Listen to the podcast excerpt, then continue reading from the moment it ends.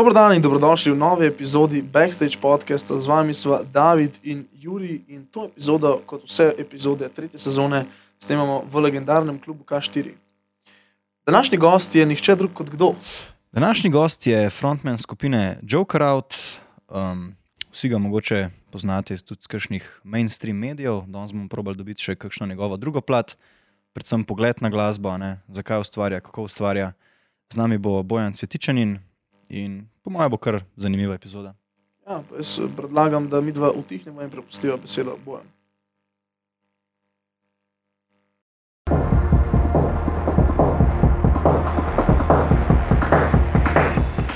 Ena, dva, tri, gremo. Zdaj, zdaj sem videl, prenavljate neki studio. Uh -huh. Prenavljate ali Ja, delate novo? mislim, v bistvu je to bilo prazno skladišče v relativno bednem stanju in ga zdaj rihtamo na polno, da bo v bistvu primerno za snemat. Nice. Pa pa za vaje bo Ja, plasto. itak. Kje pa? Uh, Zraven, Da te doksamo. tam v Šiški, ja, tam v Šiški zraven, uh, ko je Palatium bil, Pure. Aha, ok, v zadnji. Čiz za, Po ja, železnici. Ja, ja. Pa kva je bilo to? Kaj si rekel najprej? No, skladišče je pač. Skladišče navaden. Ja. In kaj treba vse zrihtati za ta studio? Sam, Čak sam. Ma, zato, da Škaj je fule jako, ker je v bistvu vse iz betona, razen v eni steni je tako noter en del pač knauf, Mhm. zaradi tega, ker je, zaradi tega, ker je povezava še z enim drugim skladiščem. Um, ampak za res ta glavna vrata, skozi katera si prišel, so bila del unih velikih gasilskih kovinskih vrat. Veš. Ja, ja. In je pač uno mrzel, hajal noter, zvok je šel ven. Tako da smo mi naredili v bistvu noter še en dodaten zid, zvočno pa termoizolacijo, pa nova vrata smo še ena dodatna dal. Um, pa smo un knauf še enkrat poknaufali na novo, ki je bil malo polomljen. Pa, to. pa smo pa zgradili en 12 kvadratov velik podest, ki imamo gor zdaj za hangat plac. Aha, kaj je za kitare pa take stvari? Ne, gor je na, to je pač prav, kot galerija. ja, ne, ne, za hangat tako. Pač. Ja, ne, jaz sem že videl enkrat kakšne stene, pač, folko beše gor. A Ja, ja, ne, ne, to je itak, ampak se prav naredili smo, prav, prav naredili Ja, smo, ja, štekam, ker še en štukec, ja. še en štuk smo naredili v Une, bistvu. pisarne v skladišču. To, ja, to, to, to. Ja. Uh, če ne gre, glih, da lahko. Ja, točno to se lahko. Ja, Uh, zdaj, ker nas spet zaprejo, veš. Ja, to. decembra vsi. Malo pohengal. Ja. kam imate gor, pol tako tak chill room. Ja, gor bojo uno, kavči, miza, televizor, pojsla, se veš. Stvari, ki jih rabiš. Ja, stvari, ki jih rabiš za plec. Uh, ja, koliko boste pa dali za vso to neko opremo, ki vem, da akustično da ti. A mi že snemamo? Ja. A Ja, Ja, pa, pa sam ne poved, kje smo. Se bomo dali. Pip. Ja, uh, ja dal bomo, pa, ene par jučkov, veš. Verjamem, pa Ja. ne bi se čutil, če bi rekel par deset. Ne, ni, ni par deset, ker smo full velik sami naredili. Aha, ok, Pač v bistvu smo vse sami naredili, razen štroma povezali. ok, good. Mm. Kanalizacija je ono vse. Več No, tam je tok zunaj pred. Ne, ampak uh, kaj, Saj, sami ste pač, to sem videl, neki si del na story, ste, ste sami šmirgali, pa brusel, pa ne vem kva. Mhm. Um, kaj pa akustiko, pa to zračunati.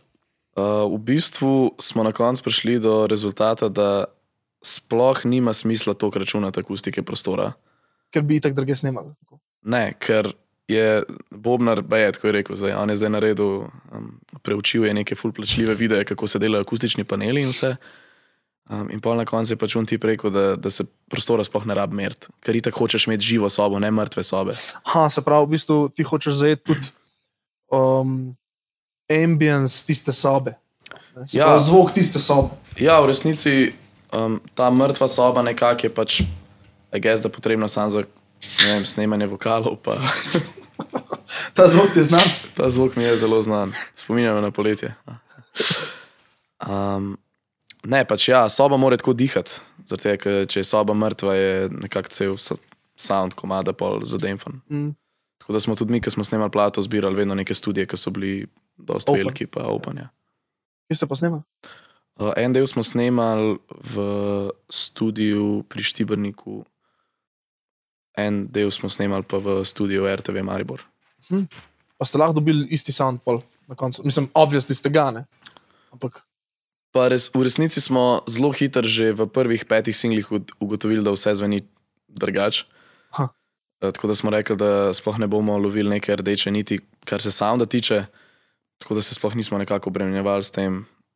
Itek smo ugotovili, da imamo nek svoj stil, um, pa distinktiven zvok, kar se tiče posamičnih elementov. Pa, pa kako je na koncu komadi spadal, je bilo pa tako odvisno od tega, kako smo na koncu miksali. Pa... Bilo, je, Ja. bilo je tle enih elementov, stari, ki so vplivali na vse. Ja. Jaz se zdaj nanašam spet na te tvoje storije um, na Instagramu, ker sem videl, da, da te mixing, oziroma a so bili to mixing, ali mastering session ali snemanja, se ne vem, um, ki je bil ta, ta glavni ruker pred plato, ki ste izdali, Mhm. um, ki so bili po tri, po, po tri dni neki tazgane. Kako, kako si ti pol z ušesi pa to, kar se miksa tiče? Jo, iskreno, to je bil pač tak uh, horuk projekt, ki smo mogli zaključiti mix plate, um, zaradi tega, ker se nam je zaradi COVID-a vse skupaj zavlačeval, ker vsakih pet dni bil nekdo drug v stiku ali pa bolan ali pa ne vem kaj. In pa smo imeli dobesedno dva tedna do koncerta, pa release albuma, ni bilo pa še albuma. Ne? In pa smo mogli pač tam žareti, tam smo dobesedno blodila v unmu studiu štiri dni zapored, nisva spala skoraj nič slišala nisva nič, se zato so pa tudi miksi taki, ki so, ker je pač whatever happens, happens. Je kaj pa bi bilo še treba popraviti? Mislim, tako, jaz recimo čisto lajčno, če si pažgem komat, ne bi kaj tazga slišal. Ne, sej, Kaj, kaj je tazga? mislim pač ja, načeloma nič ni narobe s komadi. Ne. Aha, ok. Imajo pa veliko več svobode, kot smo si mislili, da bojo imeli. Okay, so kreativni, ne? Ja, zelo so kreativni, da lahko rečete. Ja. ja dobro. Um, hotel sem, hotel sem, hotel sem vprašati, uh, na kaktusu si rekel, da. Ne, nisi na kaktusu rekel, ne, neki, nek, kje je že bilo, nima veze, v glavnem slišal sem, da te najbolj inspirira, oziroma največ uh, komadov napišeš, pa najbolj iskrenih, ki si nekako, ki nisi v najboljšem čustvenem stanju. Ja. Da imamo razložitev. O, po mojem, da kdorkoli piše komade, pa da niso Ja. sam za industrijo narejeni, jih piše takrat, ko je v nekem čudnem obdobju. Um, ej, kaj pa vem, takrat, ko sem dobre volje, sem ponovadi zunaj, pa z nekimi ljudmi, pa ne morem jih pisati komadov, takrat, ko sem pa slabe volje, pa ponovadi doma ležim na kavču in jočem. uh, tako da. Ja, ne vem, pač neke te emocionalne stiske me najbolj pritisnejo v to, da vzamem inštrument v roke in začnem kaj pisati. Ko pa začneš pisati? Začneš prvo melodijo, harmonije. Ja, ja Tekst. uh, ponovadi vzamem kitaro in ko najdem nek obrat akordov, ki mi ga dogaja, si itek še nekaj prepevam zraven in pol probam, um, kako se reče, samo random besede ven metati, kar mi pade na pamet. In doskrat se zgodi, da tako neki ima full smisla, ker je že povezan s tem, kar jaz igram. a Veš, no, možgani sami sproducirajo nek moment, ki je full huda. Ne? In pol se pravi, si jih že natreniral. tega. Si jih že natreniral do te mere, da, da, greš pol, da ne rabiš prav preveč razmišljati, da prija samo ven. Ja, ne vem, če sem natreniral ali sem si pa sam sem se naučil sprostiti do te mere, da, to, ja, ja, ja. da uno, pustim ta flow začetni, da vidim, kaj se zgodi. Si hotel, si hotel nekaj vprašati. Um, ja, se pravi, povezuješ, v bistvu sproti delaš kaj, in, in Mhm. glasbo, in besedila. Ja, ja. In pol iz nekega, kaj, na roke pišeš, ali kako imaš to Mhm. na Na računalniku. roke, kaj ja, ne morem na kom pisati. Ampak tako do neke končne verzije, a ne, ki greste pol tudi skupaj z bendom čez, pa to, koliko bi rekel, da je, da je pol še nekega spreminjanja. Ne? Ja, čisto odvisno od komada dejansko. Eni komadi jih prenesem v studio, pa nimam še teksta. ne. Imam že točno melodijo, pa pojem nek, nekaj v angleščini, recimo, kar neki. Um, in potem mi dobimo že neko končno formo komada. In tako doskrat se je zgodilo, da sem jaz pisal 20 minut, preden smo šli na oder. Ker smo rekli, kao, da bomo špili ta komad, jaz pa 20 minut prej od zadaj, kao, hm, kaj bi bilo hudo. Kaj še dodelal? Kaj? Ja, pač uno, bilo je že, da sem kakšen cel refren napisal ali pa kaj. Pa pa pač, ko se gre v studio, pa doskrat spremenim. Mm. A, okay. Ja. Kaj pa um, si da razmišljal, da bi segel izven, ok, si imaš sodelovanja z Zdravle Records, ne pa tako. Ja, Ampak si- sem ja. Ampak si da razmišljal, da bi posodil glas ali pa naredil kakšen kolep tudi s, s kakšno bolj abstraktno pa bolj elektronsko, z bolj elektronskim izvajalcem, artistom. Ej, drugač sem čisto odprt za vse vrste sodelovanj, če mi dogaja pač muska. Ne? Enkrat sem že bil v procesu kolaboracije za nek summer, neki tak, ne vem, jaz ne vem, kako se imenujejo zdaj vsi ti žanri že. Ampak ta je Tropical House. A ja, ja, ja, scena. Uh, kaj go 2017 To, mix. to, to, to, to, to, točno to. Sam pol uh, to ni šlo čez, uh, hvala Bogu. In um, ja, drugače sem full odprt. No. Zdaj sem posnel prvi, prvi komad za en film, ki bo zdaj, mislim, da izide naslednje leto. Um, in je v bistvu glavni komad tega filma. Naslovn, kar. Naslovni komad je, jaz pa še ena pevka svojega odpela. Legit. To si bil ti kot Bojan Svetičan in ali kot Joker. Uh, jaz kot Bojan Cvetičanin, ampak v bistvu povabil me je uh, Janez Dovč, če bi sodeloval. In sem rekel, ja, valjda sem šel poslušati komadi, bil super. da. Kera muska, ki si rekel, če ti dogaja, kera muska pa ti dogaja? O, svašta je. A tako, kao, kaj mi je najljubše? Kaj? Pa ne, kaj ti dogaja? Zadnji čas. Uh, Zadnji čas mi ful dogaja, dobro, skozi mi dogaja Abba, zato ker to je moj tako go-to good vibes music. Mm, pol mi zadnje čase dosti dogajajo, ne vem, Revolver od Beatlov, plata. Pa Bonnie Emma sem zdaj začel spet nazaj ful poslušati. Dejansko me je ta nov remix inspiriral, da sem šel nazaj poslušati Od kjer ga komada? uh, Rasputin. Aha, okay. Zdaj je dober remix, je stari, ki je ohranil v bistvu full originalen vibe, pa sam dodal ta modern dance element ali neki. Um, ampak sem se šel dosti nazaj. Ja, recimo, da to. Pa bi rekel zase, da si star kopiten. mm, ne ampak mi je lih včeraj uh, en kolega, ki smo bila žiranta na glasu mladih v Črnomlju, rekel, da sem stara duša v mladem telesu. Tako da mogoče pa sem. Pa se, pa se ok, zdaj to vračanje ne, nazaj o, v preteklost neko, nekih uh, glasbenih umetnin, kaj pa za naprej? A si tako, fakt, da zdaj bom pa poiskal neki fresh, neki novega. A, recimo tudi pri pisanju glasbe, gledaš, da je to neki fresh, ali si uno, ok, da imamo neki, neki klasičnega rokerskega narediti. Ne vem, meni se itak ne zdi, da naša plata zveni prav klasično rokerska. Um, že tako fulu korporiramo noter neke elemente iz različnih žanrov, soundov, svašta ne, nešto. Recimo komad dopamin je v bistvu čist tak nek bolj dansi komad. ali Neki. Ja, imamo bolj tak Ej, beat. 80s dance je v bistvu, Mm. ali nekaj smo hoteli bolj narediti. Mm, ampak ne, v resnici, v resnici ta nek moj doprinos se mi zdi, da je full mešanica trenutnega časa, pa vsega, kar sem jaz v preteklosti po- poslušal. In dejansko poslušam od otroštva že bolj, eh, bolj old school muziko, kot to, kar se zdaj trenutno dogaja. Ampak itak nas je v bendu peta, veš, in pol vsak s svojim vibom uleti. In je res mešanica, ne? pa pa še producent doda svoje. Tako da jaz bi rekel, da je, da je naša muzika kar frešna. Kako pa handlate te neke kleše ideje? Ne? Ko ponad, ne vem, pride več idej, kako pol greste s tisto, kaj je boljša, ali ima nekdo na koncu pač zadnjo besedo. Uh, ful smo, ful smo prvo kot prvo smo se pogovorili o nekakšnih svojih odnosih v bendu, a ne? In da moramo biti za voljo muzike vsi, kar se tega tiče, ego na stran, ne, ne pristranski. Tako da dejansko nekako probamo vedno vse ideje probati, ampak smo res prišli do te točke, da pač eh, nekdo da idejo, začnemo igrati in ta človek, če pač to obvisli ne dela zelo hitro, reče, da okay, se ne dela. Pač, Mhm. it was just a thought. Ja. Pač važno, da se stestira. Ne? Pa pol Ja, to pa da ni ono iz prve, ne, to ni. Ne. Ne, Pač kje, probate kje, kje. dejansko, pa vidite, kaj se poklopi. Ja, meni je to recimo kar hudo, ker je dejansko bend, ta format benda je tako živ organizem, da lahko, a veš, v momentu spremenjaš Mm. Mm.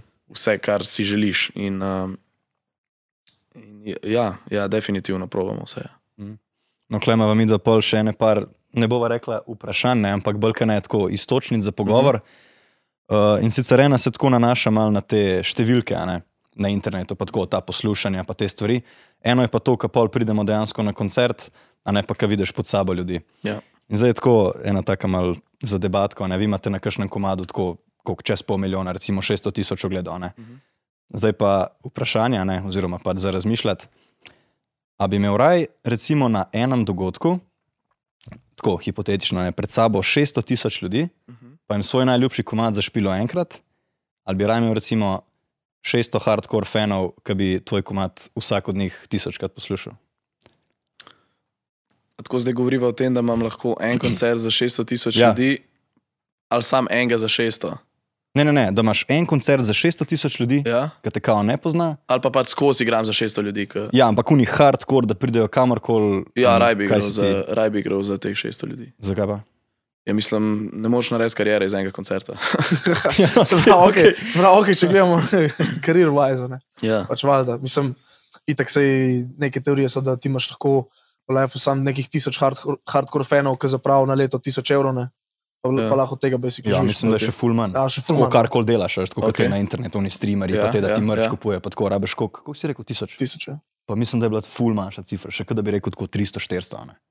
Ja. Tako folka, ki je tvoj hardcore fan, ti Pač, lahko tega živiš. Mislim, fore, ne, okay, se ne govorim, nisem mislil kariero, as in cash, ampak mislil sem pač, za koga boš pa pol ustvaril, če, če ne bo ljudi, ki bojo hoteli zaradi tvoje muzike. Veš, ni, naša muzika ni en komad ali pa ne vem, uno gola, recimo, ali pa malo telo, ki ima sta največ ogledov. Pa Zdaj, če bi iskreno, full hitter bi mi umrla želja po ustvarjanju. Tega, če bi ljudje hoteli, ja, to, to, to ostalo, kar delamo, je pa, uno, Mm, pa ne dobi nekega odziva. Rekognično. Ja. Pa, ni toliko rekognično, ampak Sem v smislu pozornosti. Lih to je fora, fora veš, to. v takem ekstremnem primeru bi bilo pač sam za voljo tega, ker je to hit, je tem ljudem všeč, ne zato, ker bi jim bila všeč naša muzika. Mhm. Mhm. A veš ne. In pol za, za nekak za tak folk pač ne moš ustvarjati naprej. Mhm. No, Ustvarjaš pol zase. Ja, sem recimo, da v teh 600 tisočih nekaj bi igral, bi sigurno jih več kot 600 rekel, fakt, to je pa hodone. Ja. To je pa ja, nadaljevanje veš, te Iz situacije. tega naprej pa tako. ja, mislim, ok, itak je to najmogoča situacija. tako da. Ja, sej, Ne, se, eh, zato je to vprašanje. Ker, Ja. tako. Ampak, a veš, po drugi strani imaš pa uno. Bi pa imel koncert za 600 tisoč ljudi. Ne? No, Ja. to, mislim, kakšen misliš, da bi ti bil občutek, tako te to fila nazaj, te live nastopi. pa to? To ti itak lahko odgovorim takoj, da vsi koncerti, ki smo jih imeli, ki so bili manjši, pa napolnjeni z ljudmi, ki jim dogaja na polno to, so bili pač nerealno hudi, medtem ko pač koncert, kamor smo prišli, kjer smo prišli pred ogromnega folka, kjer jih je 5% znal naš komad, je iskreno kar bedno. Mm. Mislim, tako občutek je, ne vem, ko smo igrali v Stožicah, je dobesedno, da je odr v drugem prostoru, kot poslušalci. Kaj, Ne začutiš une neke energije, Ja. ki ti jih da Ni tega trila, stari. Tudi če bi igral pred 600 tisoč folka, pa jim je 559 tisoč jim, ali 500, ja, 599 tisoč jim. Ja. Ja. Bedno. Ti je fulbol bedno, kot če je bedno ja. sam 30 jim od njih 600. A veš, kaj mislim? Ja. Um, čak, ko sem klej hotel naprej. Ja, uh, Jure Longika nam, je- nam je na to odgovoril, da je to izsiljevanje. Kaj? Sva ga to vprašala, pa rekla, to me malček izsiljujete. ja, se je pač Tako da bi tudi, če bi bil tu tak odgovor, bi, bil, bi ga sprejel. No. Ne, v bistvu, izsiljevanje je bilo, to lahko ti pa vprašaš še naprej. Ne? Če bi, imel, um, če bi imel možnost svoj najljubši komat slišati sam še enkrat, koliko bi plačal za njega. Kaj? Ja, pravi, tako ti imaš- vrednosti ja. muske. ne. Uh, na, ja. Našli smo se na vrednosti muske, ne, ker vsi vemo, na en stream je ne vem, na Spotify je koliko 0,003 4 centa. To smo gledali, mislim. Da. A ne, Max? Ja. Um, basically en, eno predvajanje ne, tega Ja. komada, Mhm. ki bi ga poslušal, bi rabo plačati manj kot cent. Ja.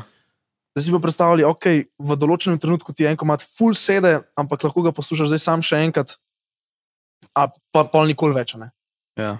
Zdaj je, ali daš ta denar ali ne, koliko bi dal. Ne vem, če bi iskreno dal neki full velik denarja za en komad, če zadnji slišati.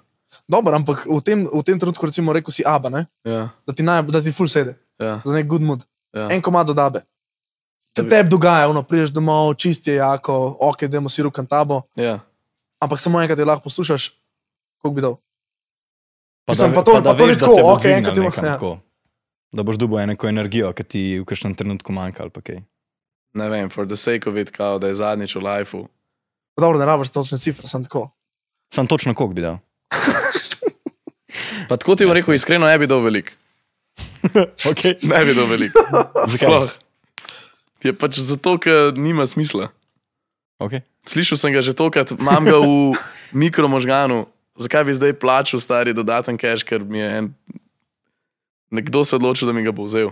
Dobro, ampak to ni bolj fora, da si ti nekdo odločil, da ga bo vzel, ampak da ti obudi spomine.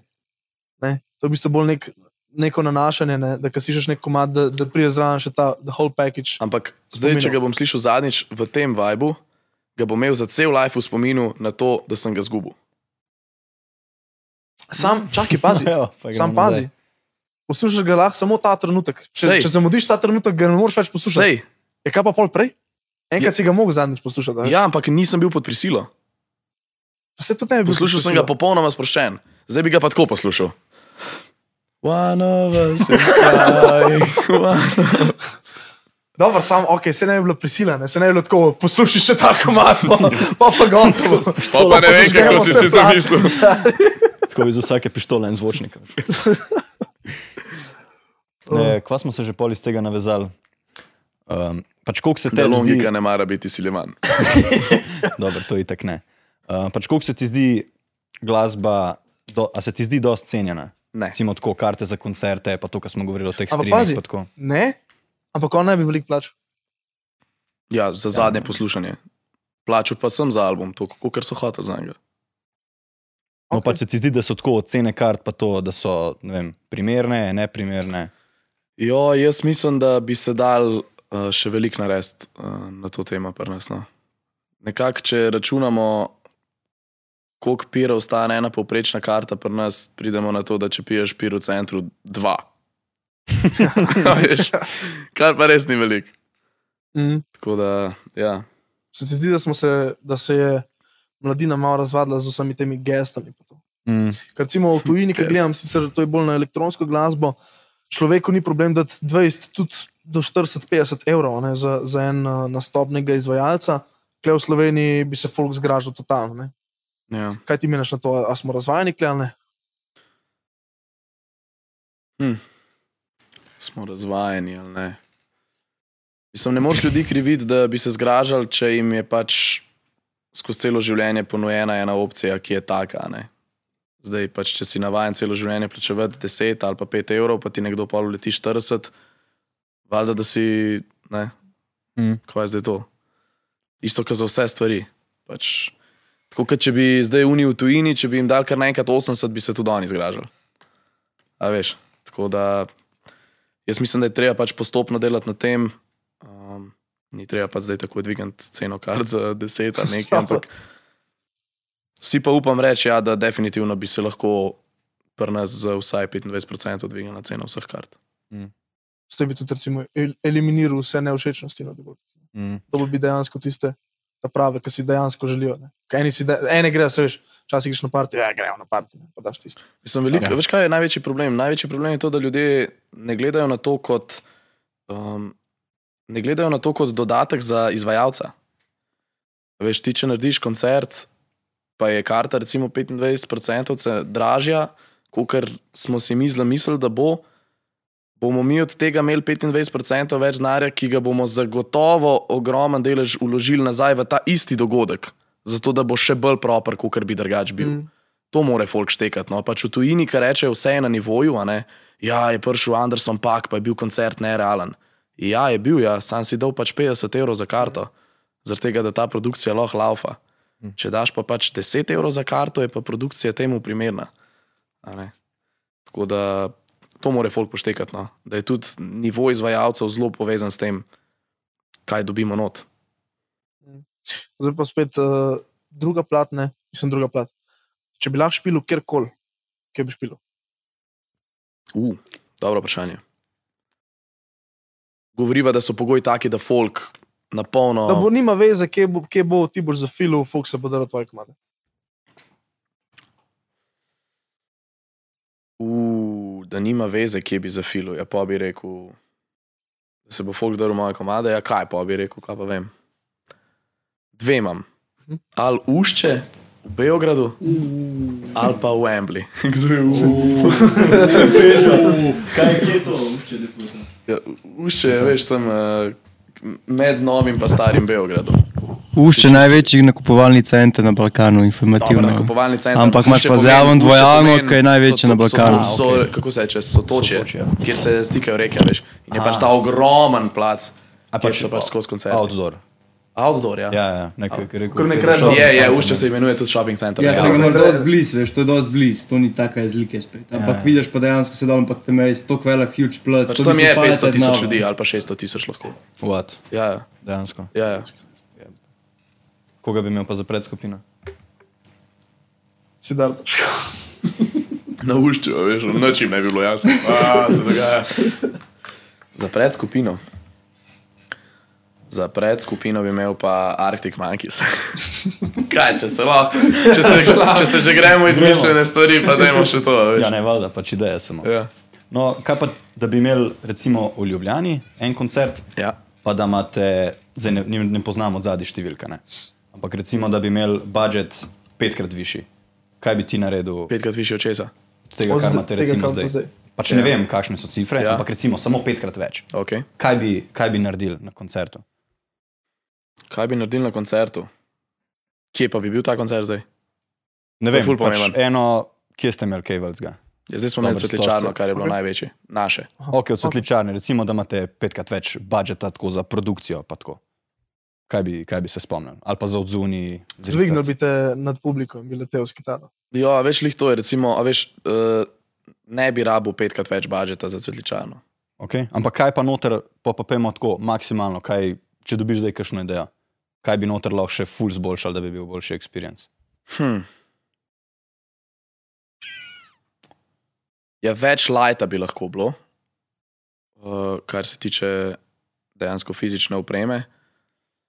Ampak, uh, veš, cvetka je velika po svoje, pa mehna po svoje. Mm. A veš, nimaš neke možnosti full visokega stropa za nek gigantski skrin ali pa. Ne vem dejansko, kaj bi dodal. Meni je cvetka v resnici v taki obliki, kot je zdaj, je kar zelo dober izkoriščen prostor. No. Mm. Dobro, rabe, kaj pa stožce, recimo. Stožce Tisti je pa bi drugo. pa, prvo, če bi imel full velik budžet, bi. Hm, ja, to bi moglo biti res nekaj epskega. Ne? Podaril pa na novo zgradil, da je akustično Da bi bila akustika v redu. Ej, ej. To smo večkrat slišali. You said it best, brother. Je, kako pa ti, kot eh, nekak nosilc koncerta, mislim, vi kot bend, kako na vas vpliva ta akustika placa? Kaj kot nek feedback? Um, v resnici, zdaj, ko smo vsi na in-ear monitorjih, ne, se pravi, da imamo slušalke v šestih, niti ne. Pač bolj, bolj za publiko. Ja, ja. Bi pa recimo evo, v Stožicah, ki je pa dovolj velik prostor, bi pa naredil dejansko skrin čez celo zadje, pa imel bi um, un full velik oder, ki gre v resnici. Do sredine. Ja, neki tasga, ta T, Mhm, ja, ja. to mi je kar hudo. ja, to je imel. Šla med folk pa špilaš. ne. Ja, To je imel Armin van Buren, to ti lahko pošljem link, ki je imel tisto svojo 25 ali 20 obletnico tega šova, svojega Armin Only in je imel na uni Ajax Areni, tako kot si rekel, let screen dobesedno 80 krat, ne vem, Fuck. 25. no, To je to, sam tako en. to drugače ne bi screen. bilo dosti budžeta, niti za ta skrin postaviti, kaj ste rekli, kaj še ne. Ne, to je itak, ampak samo tako konceptualno. Ja. Ali pa si videl, kaj dela, dobro, to je za elektronska scena, ampak se je dosti poznan. Erik Pric, poznaš? No, on, ki ima te holograme vmes, to si videl. Mm -mm.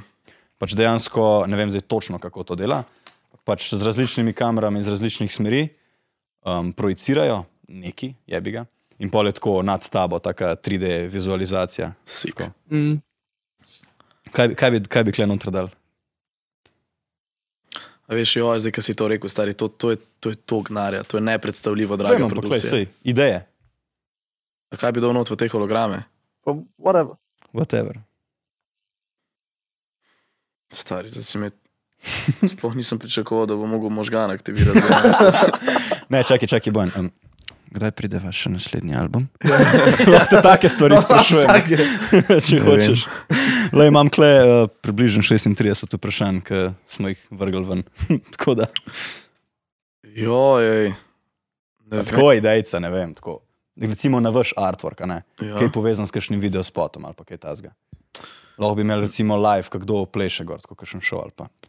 Ne vem, mogoče bi bilo drugače dosti cik, če bi se, če bi se dal narediti neke 3D um, prav premikajoče se zadeve. Recimo, veš, ko smo imeli zdaj na albumu, imamo tisto tako roza žarek, ki gre. Mhm. Recimo, Ja. da bi lahko ta žarek floatil čez folk, pa take stvari. To se, vse to se da. S hologramom. že fiks. kakšnega drončka. No. bi ti nekaj iskre od zadnjih vlekel. To je kar grozljivo, drugače. Zakaj je dron? No, ne, to, da, pač, da je to zdaj Ja. izvedljivo. Mm, ja, ja, ja. Marsikaj. ja, to je hologram. Pač. Kot Erik Prizma, veš, on ima neko tako kocko, ne, v 3D in pa se to shifta tam na sploh. Noro, Krezi, ja. noro. Sem ali pa ta Deadmau5, on ima isto. On, on ima pa prav kocko tako fizično in on je noter in pa se tisto obrača, pa dviguje. Ampak to je tako, ne vem, pet ton geštela. In pač Noro. 3D in nadijo čao. noro. Um, ja, kaj, a bi rad še malo možgane napel ali gremo na kakšna Dej, dej, dej. bolj plitka? Dobro, lej.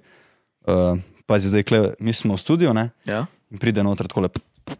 To vsak ga vpraša. Pride en Marsovček noter, Ja? nima pojma o Zemlji, nima Ja. pojma o našem svetu. In zdaj probi ti njemu razložiti, kaj je to glasba.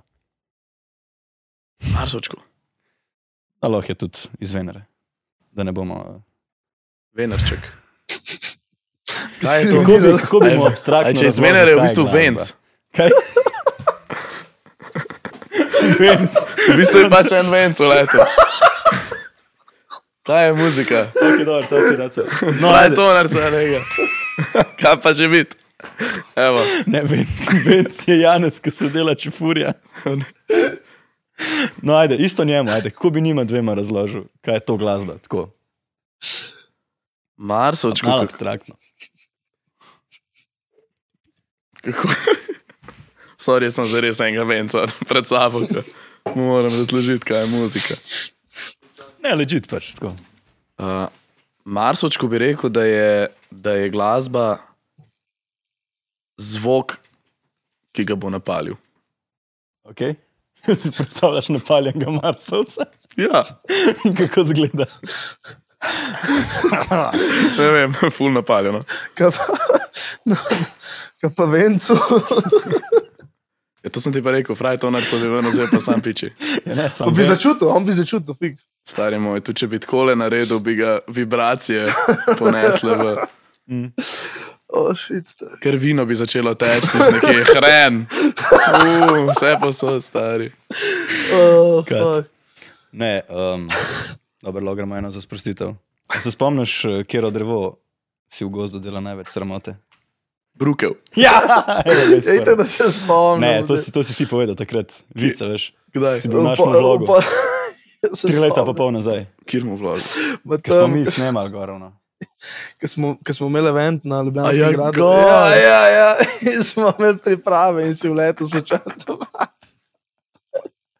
Sem res. Tisti je bilo sprano. Tudi uh, situacija v Maroku. A ja, ne, tisti je, tisti je bilo čist nekaj drugega. Ne, uh, kaj, že- kaj so že? Mah, ti smo mi snemali neke svoje pizderije. Ker sem bil jaz kao, mi smo delali en event, ne. In smo kao sklicali novinarsko konferenco, veš, to- tako proper, ne. Mi smo Ja. poiskali tako. To se fucking- spomnim nekaj, je bilo to ležit nekaj, da ste vi to Ja, legit je delati. on intervju, pol mene. Ja, ja, ja. In me sprašuje nekaj o muski, in pa, pa tako. Um, kaj si mislite o situaciji v Maroku? Kar neki. Ne, Kao sem- glumil novinarja. Fora je bila, ne, fora je bila, fora, pa sem zajebil. Uh,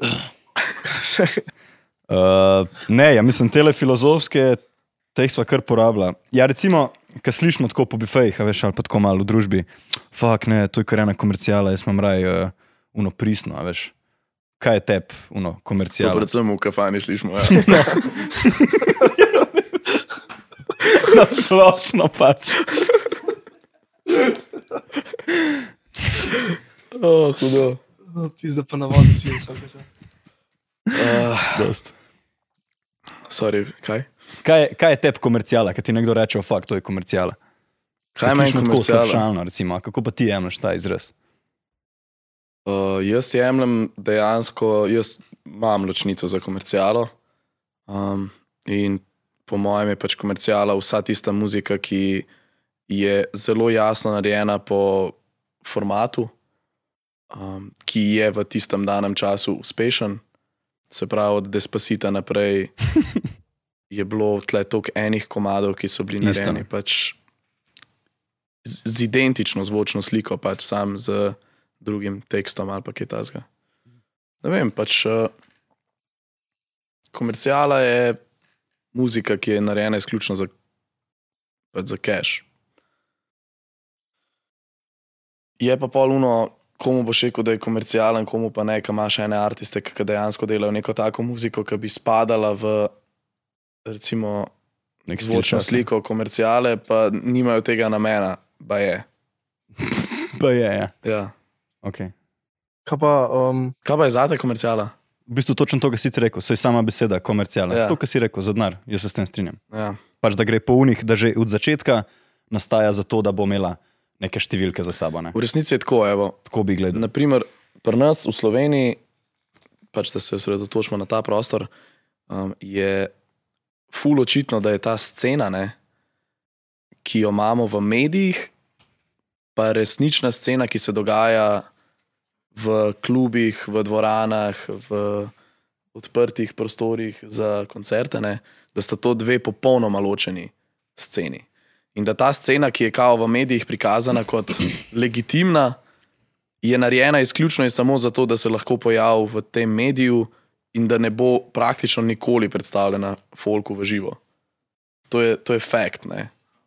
Ogromno ene slovenske estrade pač so dejansko muzičari, ki imajo dva koncerta na leto in to sta Ema pa Melodije Morja in Sonca, pač po en komad odpovejo. So In- pa ful estradniki, kao.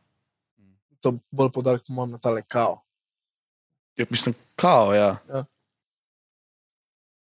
Nič ne O, ja, hotel sem te prej vprašati, ali se ti zdi, uh, da je v Sloveniji, oziroma sploh na svetu, ful teže zdaj prodreti na trg, uh, glede kljub, tem, kljub uh, vsej te nasičenosti. a Ne? Mislim, da ne. Zakaj?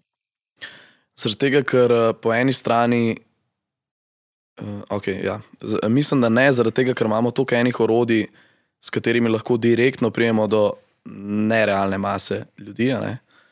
Um, recimo, pri nas je zelo jasno, da, da tak uspeh, ki smo ga doživeli pred prvim albumom, še preden je šel, se pač še ni zgodil tukaj, ampak se tudi ni mogel zgoditi, zaradi tega, ker ni bilo nobenega orodja, da bi se ta muzika kar tako razširila med vse in da bi klincem prišla toliko v ušesa. in, ne.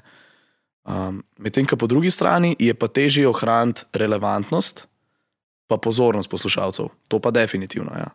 Zaradi tega, ker ipak imamo na dosegu prsta neskončno možnosti, ne samo za poslušanje muzike, ampak različnega konta, ki ti oduzemajo pač pozornost. Mi imamo v enem dnevu toliko pa toliko ur časa, toliko pa toliko ur porabimo za konzumiranje nekih vsebin, in res moramo zdaj tekmovati z neskončno vsebinami. Ne. Zdaj, ki si, ko si omenil um, to, da je v bistvu teže ostati poslušalcu um, ljub, oziroma pač uh, on the back of his head, po angliško. Um,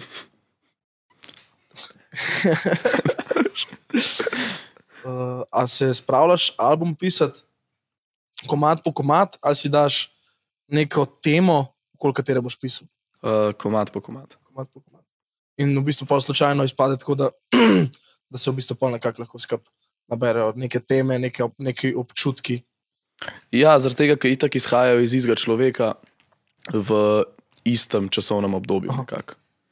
Pišeš to hitro. Pač. Mislim, načeloma ne, ampak uh, ne vem, kako bi rekel. Pač, karkoli pride iz mene v naslednjem letu, je plod iste imaginacije. Ne? Je pa pač triggered by something else. Mhm. Ampak še zmeraj ne. Se li zaradi tega, mene, mene nič ne moče en komad na plati ljubezenski, en pa ne vem, govori o smislu življenja. Pač, o, tem se pa, o tem se pa sprašujem. Pa Dobro, se je v bistvu dosti sorodni temi. Itak ljubezen je smisel življenja. Koliko komadov imate pa, oziroma koliko časa na teden porabite za vaje in za, pač, um, za produkcijo, oziroma za pač pisanje novih komadov, in koliko komadov vam pol ostane, ker tako ste puno preseb, da ga igrate, obolano, sam ne bi ga pa nikoli izdal. Imate kakšen tak komad? Ne. Vse gre ven. A ja, no, prav tako, da ga posnamemo, pa izdamo, nimamo, um, ampak jih igramo pa v live. Pač imamo take komade, ki jih ne bomo snemali. Iz razloga, bolj so to komadi, ki so nekako nas spremljali od začetka, ki so nastajali na začetku in um, so del naše zgodbe, pa nam jih sede delati, pač igrati v živo, zdaj pa več ne pašejo v zvočno sliko, to, kar smo si jo začeli ustvarjati. Um, je pa res, da tudi te komade, ki sem zdaj rekel, bomo vseeno releasali v nekih live verzijah. Sam pač ne bomo šli pa specifično v studio snemati tega materiala. Live verzija, kako v kakšnem smislu to. Ne, recimo zdaj miksamo live album iz Svetličarne. Ne? Aha, in kako to izgleda? Pol? Se pravi, kaj posnetek iz šova, Uh -huh. komadov bo izdan kot Tako. skupek. A ja, in pol je dejansko koncert, Ja. album. A, ok. Joker Out slišim. live at Svetličarne. Vse imaš te koncerte. Ja, Je valjda. imajo to čisto nov koncept. Um, ja, prej smo šli že malo to, to kratko pozornost, ne? Uh -huh. da kako se ti zdi to, da danes kašni komadi, se, malo smo se že dotaknili tega, ne, nastajajo samo zato z nekimi točno določenimi odseki, da bojo točno huknili enega gledalca ne, oziroma poslušalca, tako kot je danes na TikToku, ne, kateri lahko komad viral. Mm, Kako se ti zdi to, da bi nekdo naredil komad sam zato, da bi, da bi nekoga huknil v tistih 20 sekundah. Recimo pa, da ima v zadnji ta izvajalca, ne, oziroma bend, kdorkoli artist, neko um, relevantno vsebino, ki je pristna. Veš, kaj mislim? Se pravi, ti si, ti si nek artist, pristen delaš komade in pol, in pol si rečeš, ok, zdaj je moja taktika, da bom naredil en komad, ki imam prav namen za to, da, da bo nek huk, pa da bo blow up. A se ti zdi to tako dober namen, ali se ti zdi tudi samo ena ta poteza, recimo sfejkana pa napačna? Mislim, da nekdo, ki ima za sabo relevantno podlago, pa se odloči, da bo naredil nek komad, ki bo blow up, se prvo kot prvo ne bo lotil tega komada v stilu, grem zdaj vzeti nek točno določen bit, ki ga zdaj vsi poslušajo, ampak bo naredil nekaj v svojem stilu, kar ima v njegovi glavi vse elemente tega, da bi lahko blow up ali ne. Itak ne veš, ali bo blow up ali ne, pač ne obstaja Ja. nobena formula za to. Um, In, in iz tega razloga so te komercialni komadi, ki smo rekli, to niso komadi, ki so dejansko uspešni. Ok, pač nekateri so, ampak če pogledamo, pač lepo nas, to so pač samo komadi, ki so narejeni za format radia. In je njihov edini namen to, da pač jih lahko pošljejo, kaj jih oni rolajo v onemoglost, kot kar elevator music je pač sam v ozadju poslušalcev. a ne. Ja, pač se nabirajo neke avtorske pravice, pa ne vem, kaj se prodaja, pol komadi v reklame ali nekaj. Sam štanca. Ja, štanca. ne. Um, niso pa to komadi, ki bi blow up ali v smislu, da bi jih folk nadrealno rad poslušal ali pa nekaj. Ne. Mm. Um, tako da jaz mislim, da če bi se nekdo odločil, um, recimo jaz, jaz bi zelo rad videl, da bi se jaz enkrat odločil pa probo narediti hit tako načrtno, ker me ful zanima, kaj bi vam prišlo. Kaj pa bi bila tvoja definicija hita? Tako, ker imaš en komat, pa rečeš, to je hit. Zakaj bi bil, recimo, če izključimo Uh -huh. samo številke, bi dal tukaj zraven še nek element te brezčasnosti. pa to. Veš, ko poslušamo kakšne komade, ki so skozi relevantne, ne ti rokerski. Itak, hit je. Jaz hita itak ne bi poimenoval hit, preden mine kakšnih deset let, odkar je šel. Mhm. To je. Kaj Jure, Jure Longi, kaj je rekel, kaj že hit ima tri elemente, kaj so neki spevnost, muzikaličnost, pa preprostost. Okay. Nekako nekak tako je on razmišljal. A? Večnost. Večnost. Ja, to je bil pol četrti. Ja. A veš, ker recimo Bohemian Rhapsody, Kdo? Bohemian Rhapsody nima vseh teh elementov. Ne? Okay. Ne poznam. Bohemian Rhapsody od Queenov. Kot Queenov. Mama, Ne, že. ja, A ja, ok, ok, dobro, to poznam, poznam naslova. No, pač, a veš, Ja. ja. nima, recimo, že česa so pa že nima? ja, zaskrbeli. nima elementa preprostosti. A, ok. A veš, ne. Tako da, Sam po mojem pa ima, stari. Po mojem ima toliko preprostosti, da se je folk usedel to v spomin, ne? ta refren.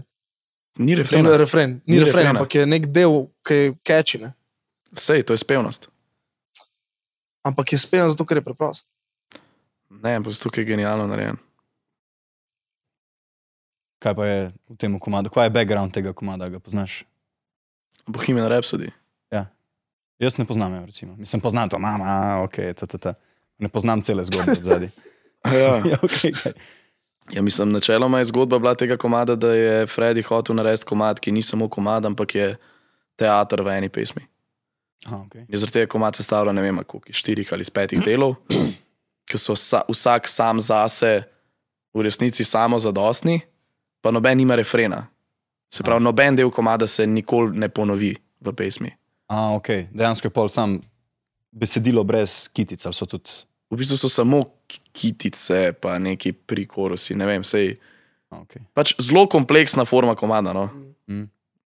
Ok, ja, pa tega elementa nima. Sam je pa, ok, Jure Longik je rekel, da je, da je v bistvu hit soundtrack, naš, sestavlja soundtrack na, našega življenja, oziroma playlisto našega življenja. Ja, Bi se s tem strinjal? ja. Kaj pa? se. Ja. Mislim, a veš, ne, če vprašaš, če vprašaš, recimo zdaj tudi mene, da mi prvi komad, ki se spomniš od Abe, a ne, se jaz poznam ogromno komadov, tudi ki niso hiti od Abe, pa se bo ne vem spomnil na Gimme Gimme, ki je pač ki je hit. Ne. Mm. Ali pa če mi rečeš Beatle, bom ne vem, kot Yesterday, ne Penny Lane ali pa nekaj, ki je bil tudi. Tako da, ja, to je soundtrack našega življenja, jaz. A pa vidiš koga danes od te mainstream scene, ali pa mogoče tudi od malo manj mainstream scene, ki bi znal biti uh, tako relevanten še čez ne vem, 40-50 let. Hmm. Ja, iz, tren, iz trenutne zdaj scene. Ja, recimo, ajde, plus minus pet let. No. Pač, ajde, desetletja.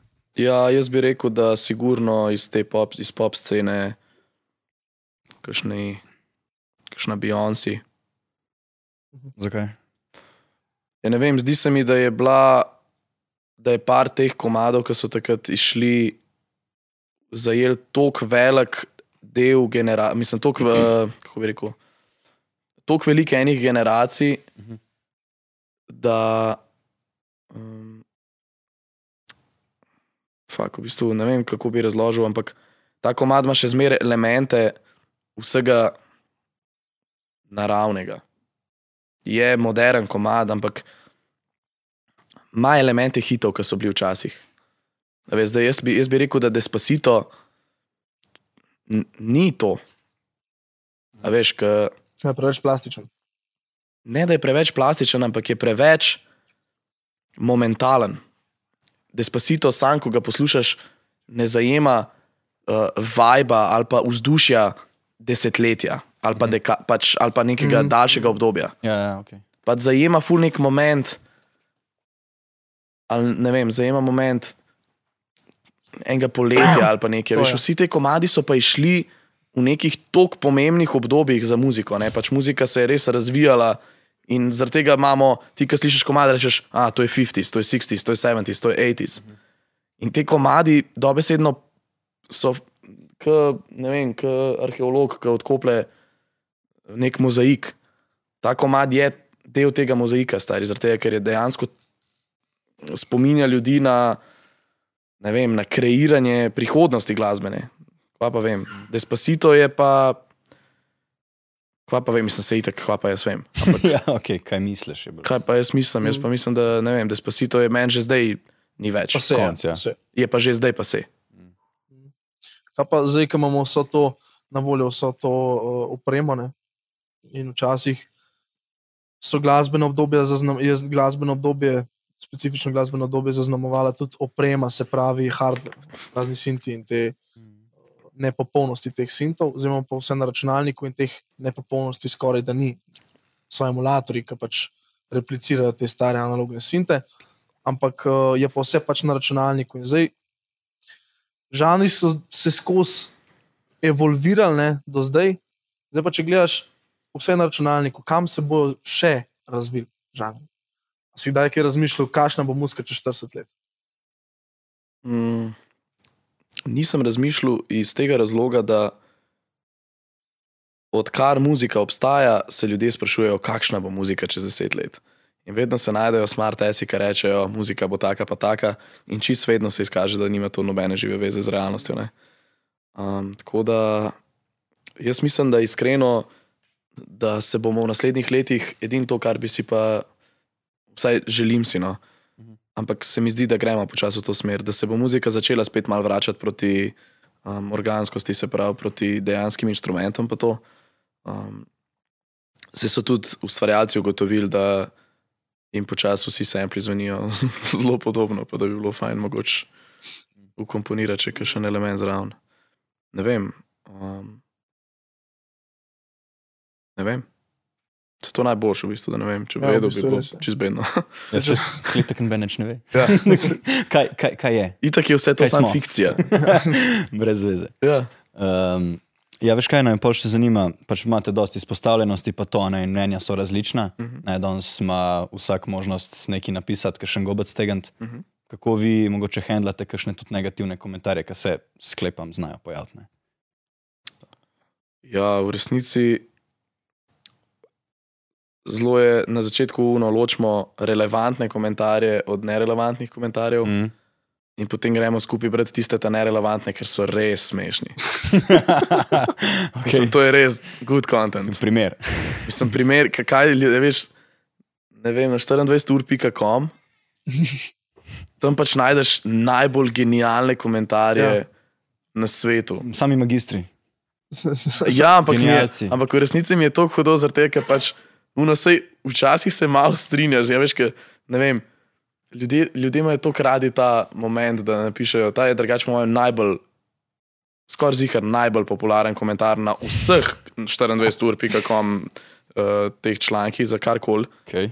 In zakaj bi to mene moralo zanimati? A veš, ali pa pri nas je pa vedno se najde kakšen je, kdo sploh so ti ljudje. A si gledal uh, stand-up od Vida Valiča? Ne. A ja, verjetno sem, ja. Ja. Ne, ja, stand-up, prosti, uh, roast Vida Valiča. Sem, sigurno sem, ja. Saj Mi da ga znava na pamet. Ker Tako sedijo gor v komiki, a ne tam na unmu stolu je Vitvalič in prije gor Sašo stare. Prav. Dragi moji, danes je tukaj na tem odru, kot da bi odprl kjerkoli slovensko tranč revijo. Kdo da fuk so te ljudje? A ja, no, evo, pač, Ja. Nepomembni. ja, hudo, Intermeco. hudo. Se bi, rekel, se bi rekel, da nimamo izkušnje 24 ur, pa komentarji sami imamo. Koga če poznam? Ja, no pač, kaj pa zdaj drug primer, ne? Ja, en tvoj vzornik, en priznan uh, glasbenik, priznan producent, vi mu kot bend ali pa ti recimo kot bojan preneseš besedilo, oba primera nima veze, ja. pa reče, joj, tole pa, tole pa izpod kritike, primerne. Kako bi to, ali pa če se ti je zgodilo, kako pa to shendata, ker to pa je recimo bolj relevantno. ja, ja. Um, nisem mi še zgodil, hvala Bogu. Ampak uh, razen pržare tu, našemu producentu. Mhm. Ampak Bom, bom se pol tega dotaknil. Kar da. Uh, kva pa vem, vprašal bi ga, kva ti pa ne dogaja, kle, ali pa kva pa je. Pa pol upam in predvidevam, da bi mi ta človek dal nek, Konstruktivno. neko Tako, ja. konstruktivno kritiko. In potem, če bi jaz v tej kritiki prepoznal resnico, bi absolutno poskusil narediti s tem novim možganom nekaj, da popravim to. Ne? Mm. Uh, imamo pa naš producent, je pa definitivno najbolj hladnokrven pri tem, ko ti more povedati, da nekaj ni v redu. Ampak vprosti iz tehničnega vidika ali tudi tako konceptualno? pač. Pač iz kakršnega koli ja, vidika, kakršnega- stari. okej, Njegove okej. prve besede meni, ko sem stopil v studio, um, ko sem začel kao snemati golo, vokale in jaz sem zapel prve tri vrstice, prve kitice in je tako ustavil snemanje in jaz sem bil pač tam v vocal bootu ločen, ne, sem ga imel samo v slušalkah. In sem tako, a si ti ziger, da bi rad bil pevc. Tako, In v tistem trenutku. Ja, no pa pa malo manj petja, malo več interpretacije, prosim, hvala. In naprej, in jaz začnem peti in ostal. Mm. Pa ostal. Prid ven. Grem ven. Zaprt si ne bova danes snimala. Ok. Pridem naslednji dan, isto. Pa mi je naložil še par takih nekih uh, modrih besed. Sem šel domov star in sem tako joko star. Ker dejansko sem bil takrat, uh, pripravil me do tega, da sem jaz razmišljal, kako sem jaz do zdaj pel in kako so mi ljudje do zdaj govorili, da je dobro, če jaz sploh ne znam pet. Dejansko me je do tega pripravil. In pa sem šel, um, pa sem šel pod tuš in on je meni rekel, da povej mi to, kar poješ, razmišljaj o tem, pač, kaj mi ti sploh hočeš povedati, ne mi sam pet, povej mi to, kar poješ. Ne? Pa sem bil pod tušem in sem pač pel in sem poslušal svoje lastne besede in kaj je tukaj. In dejansko sem v, v, v tuš kabini slišal, kako se spremenja odziv, pa vibracije, glede na to, kako sem jaz začel bolj interpretirati. In pa sem prišel naslednji dan v, v studio in uh, sem šel pet in tako odpojem cel komad, ne me je pustil, cel komad in jaz tako, fakt, to je to. Ne? In tako prijem ven in jaz tako je bilo dobro, pa tako, bilo je za nič, ampak vsaj veva, kaj govoriva. ja, tak, tak Ja, ja. eh, način ima. ja, in potem je pač uh, bil to kar proces. No. Jaz sem sigurno ene, en mesec sem hodil v studio neuspešno. In polka mi je dol za poslušati prvi take, pa zadnji take. To je, Nož pa dan. ja, to sta res dva različna človeka za mikrofonom. Pač. Po kakšnem stilu, tako tudi ti si bolj nekako začutil, kaj kot sporočilo? Jaz sem, lej, ne znam ti povedati, ampak jaz, ki sem na začetku, jaz sem sam pač odpel. Vse je vse pravilno. Ne, ne govorimo o. Ne, jaz, jaz ne, ne vem, ampak jaz sem pač odpel. Okay. Tle ni fušal ali pa kaj. Ni pa nobene ekspresije, nobene igre z besedami. Uh, neki taki mini trenutki so. Le, to je res težko opisati, no, res moraš slišati. Okay. Ja, ampak verjemi na besedo, da Ja. Ko nebo je zemlja, no, kar rečejo. Res. Če bi hotel kjerkoli producenta, da te producira, kjer ga bi izbral. Uh, Z žaretom sem izjemno zadovoljen, ampak Ti z njim. ja, ja, ja, ja. Ja, no. jaz sem žaret, sem izjemno zadovoljen. Ker Ja. me je res spremenil čist kot muzičarja. ne. Ja, no, saj vsake čase. Ja, se, se zato je, ne, zato je tam. Ne. Mm, Če bi si lahko zbral kogarkoli, ne vem, kako mu je ime, ampak rad bi delal s producentom, ki, ki dela uh, Kings of Leon. Mm. To smo glih prej nabijali. On je bil A je bil najbolj Rick Rubin? nazigati. Verjetno v procesu je bil pa tudi Rick Rubin. No. Možno na njega mislim. Kdo pa Ja. je to? Mm, Svetovno znano. Rick Rubin je pa top 3 top tri ja. imena, definitivno. Se, In general. ja. Ja. Ne vem, kdo je delal to plato, kjer so gor te Pyro pa te komadi, ampak če je delal Rick Rubin, pa z Rick Rubinom. Če Mhm. pa ne, pa zunim, kaj ti zdelo. To ti je golden standard. Uh, ful, mi je, ful mi je zdaj v teh časih, pač mi je, ja, živo mi je, ima power, ima ekspresijo. Ja, to mi je, to mi je čisto hudo. Ja. A pa poslušaš drugačno muziko, polet pa pozim, glede na letne čase. Meni se zdi, da je Ja. ful drugačno. Ja. Čist kar se tiče, kako se hitro tema spusti, te meglice ljubljanske. Mm Mhm. Ja, jaz polet bolj veliko poslušam teh uh, žalostnih dalmatinskih pesmi. A res? Ja, ful mi paše. Ja. Koga? Te klasične, Oliverja plus klape imam ful rad. Jaz isto, jaz sem bil v križankah in od Sankerjevem domu. A daj nekaj. Kako je to rekel, tako se si? Jaz sem bil in v križankah, in v Cankarjevem. A veš, kujno pa ne poznane. Ja, Bohemian Rhapsody, klapa šupot. Mm. Ko se šupa neki šuti, a ni to neki, a je to ta šupa. Le, na vsako besedo, pa črko boš dobil klapa. Se isto, kot pri nas. Pri nas je ansambl, dobesedno, po mojem, ne obstaja beseda, ker ne obstaja ansambl. Ensemble Nord. Ajde, mogoče ne, ampak ansambl kozarec sem skoraj zig, da obstaja. Če kako že gre na ružo moje. Crvena. Ja, mi imamo take ekstreme, veš, stari, lo greš na klape, lo greš na drum and bass, lo greš Sklapo. Na, pa si spet ja. snemamo skla. Dost. Sklapa, ja, v bistvu je klapa, je v bistvu makes the world go round. Eno, kar smo glih preklapja, ne, to si sicer nekje že govoril, ampak eh, bi mi da šla še malo to, kar nas te malo produkcijske vode zanimajo. Te video spoti s pircema. Uh -huh. pač to je nerealno. Uh -huh. Sem nam res tako top shit, kaj gledamo. Um, Koliko ste vi tukaj zraven pri sami ideji, glede na besedilo komada, pa zgodbo, ki jo komad daje, uh -huh. koliko se to pol prenese dejansko v video? Mislim, ali je to posredno, kako? V resnici se dost. Uh, s Pircem smo vzpostavili en zelo tak pač prijateljski odnos. Pirc se je nam priključil kot nek šesti član benda.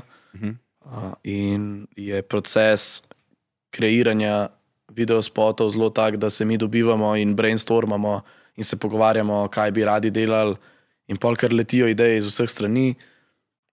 In na koncu nekega brainstorma ponovadi že postavimo kar sliko, zgodbo videospota. Um, pa, pa, pa pa prepustimo pircu zadeve, da tudi da, raz, da razmisli finese ali pa kaj v tej zgodbi ne klapa, ker ne bo možen dober narediti ali pa neki. Definitivno je on mastermind za temi stvarmi, ampak delamo pa, je pa ta proces je pa definitivno skupen. no. Kako ste pa dobili to idejo, za vem, da greš v novo vesolje, zakaj ni ta lik šov kamorkoli drugam na svetu? Um, zato, ker sva s Pircem sedela v restauraciji in sva jedla, in sva se ne vem zakaj pogovarjala o astronautih. Čist random, ne? In, in pol je Pirc rekel, kao, da bi bila čist huda ideja, če bi mi lahko delali neki kao vesolje, pa neki. Sem videl, ko je stari, sploh ne vem, za kjer komad bi mislim, ni noben komad zdaj, ki bi. A niste se specifično o tem Ne, komentirali? ne, ne, ne vem, kaj je bilo to, ampak javno, ok, vesolje. Ja. A veš, pač uno priča med dvemi mm. frendi, neč da je. Da... Um, in potem smo se usedla v avto, me je pelo domov in jaz njemu, drugače sem pa naredil en komad, zdaj li stari, da ti pokažem demo in mu pokažem, vem, da greš. In pa sem tako oba, tako ta, ta, ta, in pa sem tako oba, sem tako ful, skontra kao. Hej! Samo na tako oba. Ja, Je Ja. brutalno, mislim, tako hud je, hud je spot in vse. ja thanks. Se pravi, iz, eh, z A, A320 iz Barja v vesolje. Ja, ja, točno to stari. Da si ti to komentiral, ja, ne? jaz sem Ja, ja. komentiral. Ja, ja. uh, tako da, legit, mislim, proper stuff. Ja, to je bil kar projekt, stari pet ali šest snemalnih dni, tako kot bi mini film snimal. Meni je zmanjkalo tem. Meni men pa norda, škal. Ne, pač lej, šli smo čez, kar je bilo tako, bom rekel, za naše pojme relevantno, kar še nisi recimo pokrival v kje, kjerih ostalih. Zdaj ne vem, če imaš ti še kaj tasga za šerat. A? Ako igravski igri si govoril, lahko pa poveš, daj, poveš še malo, kako si, kako te vode probaš zaplavati, kako je to res prav. Pa mene je zmeraj zelo zanimal teater, pa me veselil. In na gimnaziji sem imel to priložnost igrati v dveh predstavah in sem se imel res fino. Ste tudi podvalniki. Ja, bili smo v Gracu, v Trstu, pač pa po celi Sloveniji. Um, in je bilo res fulfino. No? Tako. Ampak nisem se nikoli odločil za igralsko kariero, da bi šel pač AGRFT študirati. Mm. Sem pa dobil letos pred poletjem klic za eno audicijo, če bi prišel za eno serijo. In takrat je bila situacija pač taka, da je zgledal, da ne bo nobenih koncertov polet. Sem rekel, ok, jaz bi pač nekaj bi pa delal vse en poleta. Ne. Grem. In sem dobil vlogo za to eno serijo, in pol dva dni kasneje so me klicali še za eno drugo serijo, in sem dobil tam glavno vlogo v bistvu. In pol se je bukiral milijon koncertov čez poletje, in pa sem mogel cele dneve in cele noči kombinirati. Pa si izkombiniral, pač, ste snemali. Sem ja. Imel sem eno full. En teden je bil res ekstremen, ker smo imeli štiri koncerte zapored, štiri dni zapored. Jaz sem imel pa tudi vsak dan snemanje serije ne, in sem mogel biti ob ne vem, 6:30 v maski za serijo. Um, sem bil tam nekje do 6-7 zvečer, sem se usedel v avto, šel na špil, iz špila okoli enih dveh prišel domov, 6:30 maska, do 7 na špil, špila domov, ob 6:30 maska na špil. Ampak to ne špil v centru Ljubljane, pa snemamo na Ne, Mikrošičevi, to špil, to- ne takrat smo imeli prav spomnim se. Prvo je bilo, prvi dan so bile domžale, pol drugi dan je bilo velenje, potem tretji dan je bila koroška in četrti dan Jesus varianta, ne vem, Skozi dal. Mari- Maribor, ja, sam, kao, Skozi dal. Bazeni. Kamikaze. Kamikaze. ja. Klasika. Kako ti je pa, bom rekel, ta nek psihološki pristop, to nastop pred publiko, si to kaj pa znal prenesti tudi na to področje? uh, ja, Nastopanje. kaj pa vem, jaz sem full velik nastopal nekako celo življenje. Že ko sem bil majhen, sem full rad v prizarju doma, baj neke predstavice in take stvari. Uh, tako da Film. Ja, veš, pa tudi delal Ja, sem, delal sem se mi, da so se spoznala kot sodelavca, sva bila oba animatorja ne, na Aha, maturanskih, ja, ja. na maturanskih izletih. Ne, in veš dobro, da tam zelo veliko enih izkušenj dobiš s komunikacijo z ljudmi. A, Tako da vse te stvari definitivno pol so del mene zdaj in so tudi na odru z mano. Kje smo pa mi komunicirali na šolcu? Ja. Pri guzah. kaj pogrešaš vodnat? Uh, ja, mislim, pogrešam vodmat, ne pogrešam Tako, a? zdaj. Drugače se mi zdi, da je bila to fulfina osnovna šola. Meni je bilo top shit. Je, ne? Grem takoj nazaj. Ja, je bilo je res top shit. Um, ampak dejansko imam tebe prav specifično spomin zaradi guz. Ja, če smo sam tam Ja. bluzili cele dneve. Guzili. Ja, pa Urha, valjda Urha. Valjda. Poznaš, se spomniš, si v stiku. Ja, no, mi da bova drug let, so bili Mlakarja? kontaktu. Mlakar, valjda. Ja, valjda. Šarout Mlakar. Uh, Shout bova- out um. Um, ja. Bova organizirala deset let, fucking valete. Oh my Ja, god. ti imaš pa osem, kaj isto. Vidva. Oh my god. Ja, malo it hits. Jezus Krist. It hits you. Čakaj, valete. Kaj? Režija se oglaša? Ja, o šit je rekel. A, oh, V shit. režiji imajo vsi eksistenčno krizo. Kje smo? Nekaj si še hotel reči. Ne vem, kaj sem hotel reči. Ja, Si za bil ful dober v guzah, si bil. A? Ful dober si bil v guzah. A ja, veš kaj sem hotel? A imaš ti šaraufen cigar podariti? Ne, nalivnik. A, ok. Ja, jaz, na, jaz pišem še od osnovke, se pravi celo gimnazijo, cel faks, še danes z nalivnikom. To mi vsi gledajo, tako da sem Evo, moten. te, evo, nalivnik sem pa nehal uporabljati isti moment, ko ni bil več obvezen. Ne, proper, veš kaj, dati pač nek tak, Vibe, ja. ne vem, jači mi je feeling, tako uno skuljamo, veš, če ni ta prava podlaga. To je tako, kot un mima, veš. Um, ki pišeš po lepem listu, pa uno tako Ferrari, uno, a veš, po Aha, lepi ja, cesti, pa pa uno obrneš list, pa uno. ta- ta- ta- ta- ta- ta-. Ne vem, no, dati tak nek, uh, zelo filozofiramo, spet en let te vrne v čas. Ne, drugač, Ne, uh, zdaj je. si, mi- zdajle si mi mogoče dal idejo, da bi probil pisati komade z nalivnikom. Jaz sem mislil, da je to klasika. Ne, s kuljem pišem. Uh, Uh, lažem sploh, kaj govorim, s svinčnikom, ga lahko brišem. no, svinčnik je še zmeraj ležit. Ja. Ja, Svinčnik je ležit, sam nima pa tega. Liniji. Ja, Ja, meni so še cel faks govorili, da imam zapiske, ki ki so šolke. ko so šolke iz gimnazije. drugače, kaj, kaj rekel? Ki jih ni, ki jih ni. Ne, drugače, da, da, se- da se plagam na iz mojih zapiskov, še, še zmeraj v prvem letniku, celo strojno uči za en predmet. ne. In To so zamenjali spet. Ja, ne, zdaj so menjali ta program. Ja. Tako da, Se cel program so zamenjali. Zaradi njegovih zapiskov. ne, program. Predmet. Pa vzel diplomo trem generacijam. Preklical, kaj te ministre na za 25 let nazaj preklic. O, to je pa najbolj bed na svetu. Kaj? Je to, ko vsem tem ministrom in raznim politikom zdaj vzemajo, ki po tekočem traku za nazaj diplome, pa magistrske. Ja, zdaj, kaj je te- Turnitin prišel. ja, una. Ja, valjda. Ja. Takrat ni bilo tega, takrat pač uno, a ste skopirali? Ne. Ok. zdaj pa tako. A ste skopirali? Ne. Zakaj pa pol 95 posta rdečega? Ne, to je drugače ta scena, ne? Označite, če ste robot. Ja. Je kaj pa ti, si že diplomiral sociologijo? Ne, jaz upam, da bom diplomiral junija. Dobro, vsaka Ja. čast. Tema? Nimamo diplomske mi. A nima 3 plus 2, zdaj ta nova. A pogreš sam direkt naprej? Ja. Aha, okay. Bi pa lahko zaključil po treh, ali je že takoj? Lahko diplomiraš, pač, ja, pa je pa magistrski program. Ne vem pa še kam Kaj pa bom ti. Juri? Jaz sem pa diplomiral iz uličnega znanja. Kot mnogi. Ne še. Ne še. Dobro. Mislim, da bi Max rabo en Mike med tam. Si ga ima? Se ga ima. Vse, kar ga reče, ima? se sliši. To, Četrti Mike. Top, top, top, To je tudi bil uh, upgrade od prejšnje Popolno. sezone. Pa je pa The Howard Stern Show. Kva? A gledaj, kdo Howard Stern Show. Ne, Ej, poglejte si to, stari moj. bomo linkali. To je pa, To je tisk. eh, To si mi enkrat po mojem že kazal. mislim, to je res genijalen. Pa, Ker gre v knjižnico, pa mu govorijo, kaj mora delati. Ne, ne, ne, ne, ne. Howard slišal? Stern Show je radijski show, ki ga ima Aha. pač Howard Stern, ki je, uh, ne vem, v resnici kaj, on, on pač novinar ali kaj, ampak v glavnem v tem njegovem šovu, ki traja že več kot deset let, sigurno, ali pa mogoče celo več kot pet, 15, um, se dogajajo, ok, intervjuji s slavnimi osebami, pa to, ampak zelo nekonvencionalni.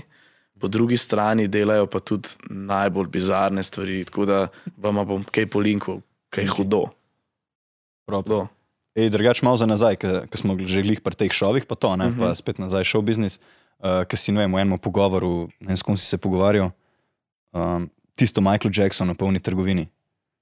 Aha, da so To mu spomniš? eh, da so mu Zdaj sem stežili. šel googlet, to niso mu zgradili trgovine, ne? Ne, trgovino je šel, pa sam so bili fake actors. Ja, ja, ne, ker ste tam omenjali, da mislim, da so, da so kao za njega zgradili shopping center. Ne, Nima vezano. Skratka, jaz sem šel to dejansko googlet. Uh, on je imel frenda, ja, ki je bil un shopping mall owner in je, in je dal vse zapret. ja, In ja, so tako, kot si ja. super rekel, so pač dal noter.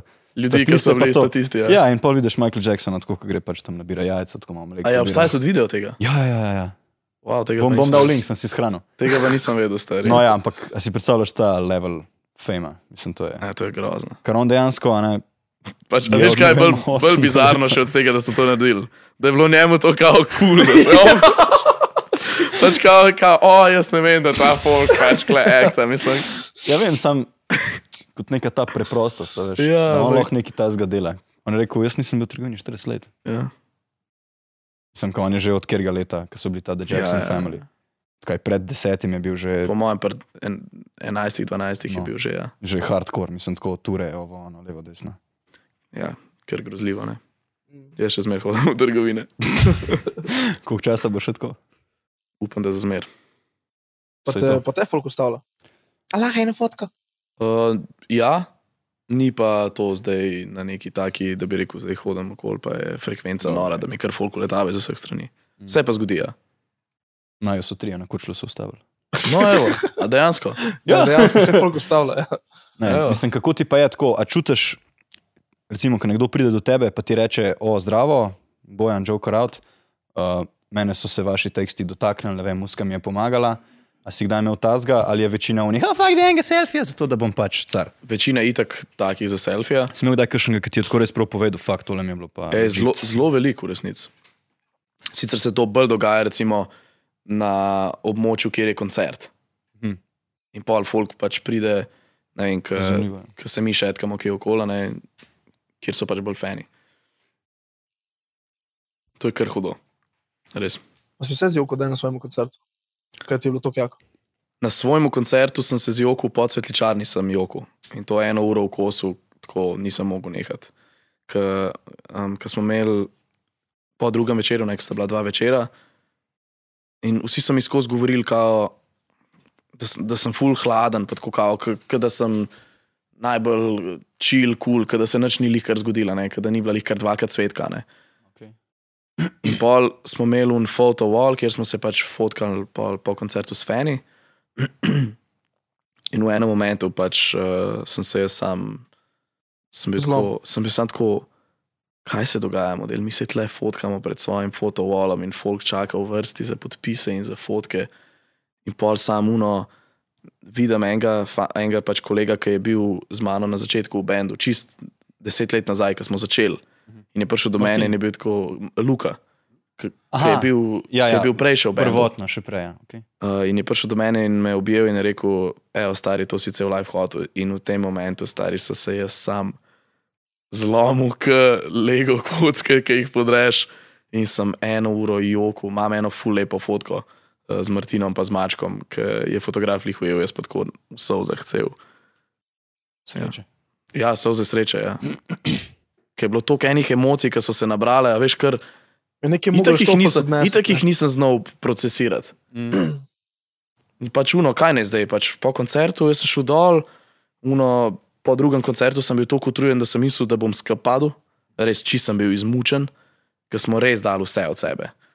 Mm. Pa pa ja, pa pa je, kot si rekel, je štofalc odletel. Prav vem, ker sem od spodaj hodil, pol po backstage in pride Tomi do mene, meglične. In tako, bojč, jaz pa sam. Ja, on ti je ozornik, ne, vse. Absolutno. Absolutno. Tisti uh, sem poslušal, ki ste skupaj imeli za Škisovo, Mhm. bolj akustična Ja, verzija. ja. Top. Hvala. Ja, Hudo. Luštno je bilo. Ja. Ja, to mi je bilo hudo, ker je moja mama rekla, ker prvo sva igrala v teh treh komadov, sva igrala prvo, vem, da greš. Ja, In pa je meni moja mama rekla, da ne more verjeti, da je slišala prej Tomija pet moj komad na posnetku, kot ene njegovega. Pa sem pa tudi jaz pomislil, "Wow, to je pa res noro. In je noro, ne? pač ti je bilo tako kot neka čast. tako. na polno, na polno, res.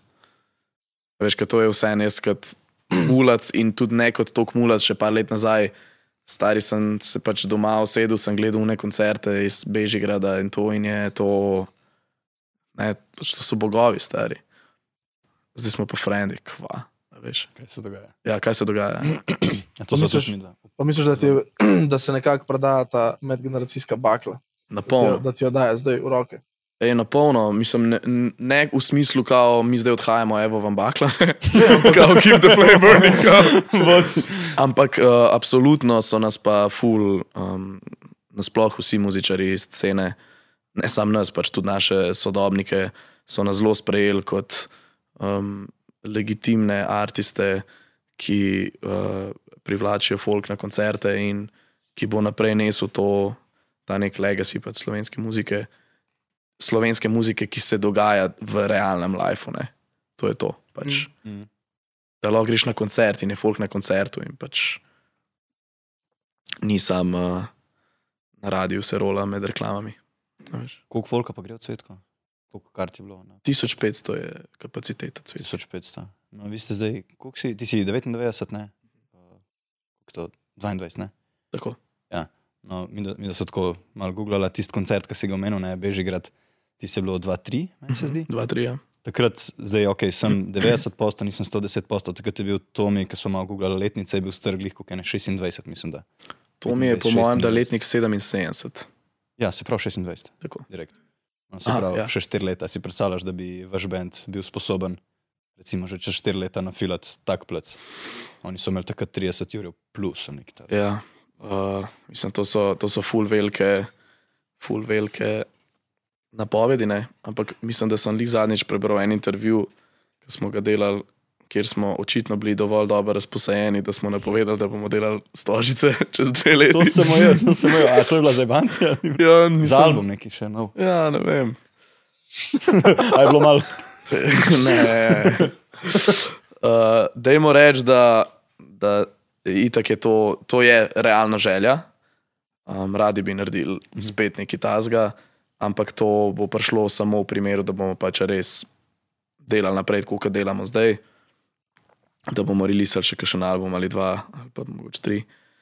Um, ampak ja, se vidimo v Sožicah. Pa se vam zdi, kaj je, kaj je vaš v tem trenutku mogoče še najbolj tak? Čist mi je hud ta tvoj krski klas. Ja, ne, hvala. Tismo, kaj je posodil. veste. Uh, ne, pa sem hotel, zdaj si me zjabo, vidiš. Sorry. Ne, kaj se ti zdi vaš recimo potencijalen v tem trenutku, kakšen handicap kot band? Kaj je neki... Uh, Na čemer bi mogel še delati. Točno to. S čim zdaj vi straglate? A je kaj? Uh, ja, pač mislim, ne da straglamo, ampak načeloma si želimo uh, še bolj utrditi, uh, še bolj si želimo utrditi, kako bi rekel, kompaktnost benda uh, v smislu, da lahko skupaj odkrivamo muziko na novo. Se pravi, zdaj smo na polno se vrgli v to, da jamamo. Um, se pravi, da, da ni več toliko proces uh, ustvarjanja pesmi, to, da se komad naredi, pa se prenese na vaje, pa se pol gradi okoli tega, ampak da probamo čim več doseže iz momenta samega tam, iz nule. Se pravi, da je full pristno, full bolj pristno. Ma, ni zaradi tega nič bolj pristno, je pa, je pa nekako bolj. Spontano. eh, bolj je, kako bi rekel, boljše za bend, po mojem, bolj zdravo je za bend, zaradi tega, ker se mi iz tega naslova ful bolj spoznavamo. Pol. A Veš, če, če, če si ti sposoben med džemanjem ustvarjati muziko in dobivati ideje, in na koncu speljati iz ničesar nekaj, kar je poslušljivo in hudo, to pomeni, da so členi med sabo tako dobro povezani, da lahko dobesedno v, v trenutku sledijo en drugemu. To je pa res uno, the highest level. Pač, Mm. Da si tako kompatibilen med sabo, da lahko pogledaš človeka v oči in veš, da ok, greva zdaj Mm. ne, v neki drugega, ali pa greva zdaj pa spremeniti groove, pa jaz spremenim groove, pa ti zafilaš tako in veš, kaj se dogaja. Ne. To so pač procesi, ki se jih mora bend naučiti, in mi nismo imeli tega procesa veliko mm, v preteklosti, in Zdaj ga povajaš. zdaj ga pa definitivno uvajamo in, uh, in je full hudo. Pač bolj, veš, to, ker nimamo več toliko vaje, kot imamo, kot da bi rekel, igralnica. A Veš, gremo, gremo v igralnico, gremo se malo igrati. To sem zanj videl en Instagram video, tiste, veš, ko na hitro scrollaš. Mhm. Uh, mislim, da je ta Janis Antetokounmpo je govoril, kao, kaj mu je dal Kobe Bryant na svet. Je Rekel, be a kid. Ja. Be a kid. Je Rekel, jebeš ti na prvenstva, prstane, treninge, denar, ne vem kaj. Je Rekel, pet korp. Igraj se. Nekako tukaj prosto. so. Igre se, ja. Imate zraven kakšen mikrofonček pržgan, čistko, da kakšna ideja ne vide. Um, nekako greste po feelingu za nazaj, recimo. glede. Če gremo, imamo vedno ruknemo telefon na tla. Pa, Tako, pač, na da telefon. Snema. Ja. Uh, smo, pa zdaj, smo pa zdaj v procesu tega, da si bomo dejansko nabavili snemalno opremo, um, da bomo lahko praktično konstantno se snemali na placu in poslušali za nazaj in poslušali zvok posamečnega inštrumenta, um, kje ne klapamo, zakaj ne klapamo.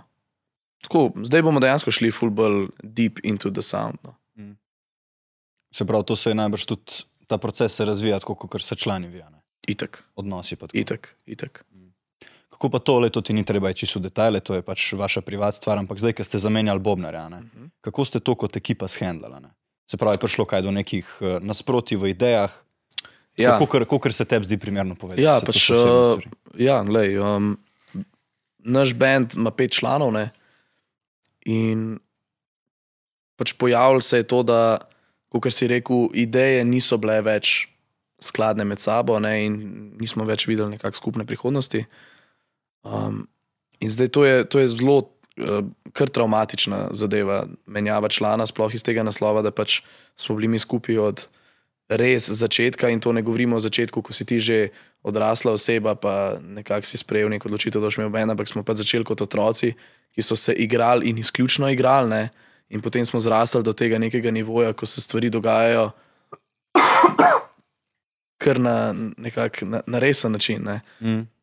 Um, in nismo bili samo bandmates, ampak smo pač prijatelji v privat življenju in to zelo dobri prijatelji. In, um, in proces iskanja novega bobnarja, dejansko nismo rabili samo nekoga, ki je dober bobnar, ampak nekoga, ki bo v trenutku poklapil z nami. Fit. Ja. In tako jaz verjamem, da so se mogle zvezde nekako poklopiti, da se je zgodil, zato ker vsem tlele pri nas v Sloveniji nimamo neskončno število glasbenikov, iz katerih bi lahko izbiral. Tako da to, da smo mi dobili Jureta, za katerega sploh nimamo občutka, da, da je nov član. On mm. pač ni nov član, on je kar pač tle.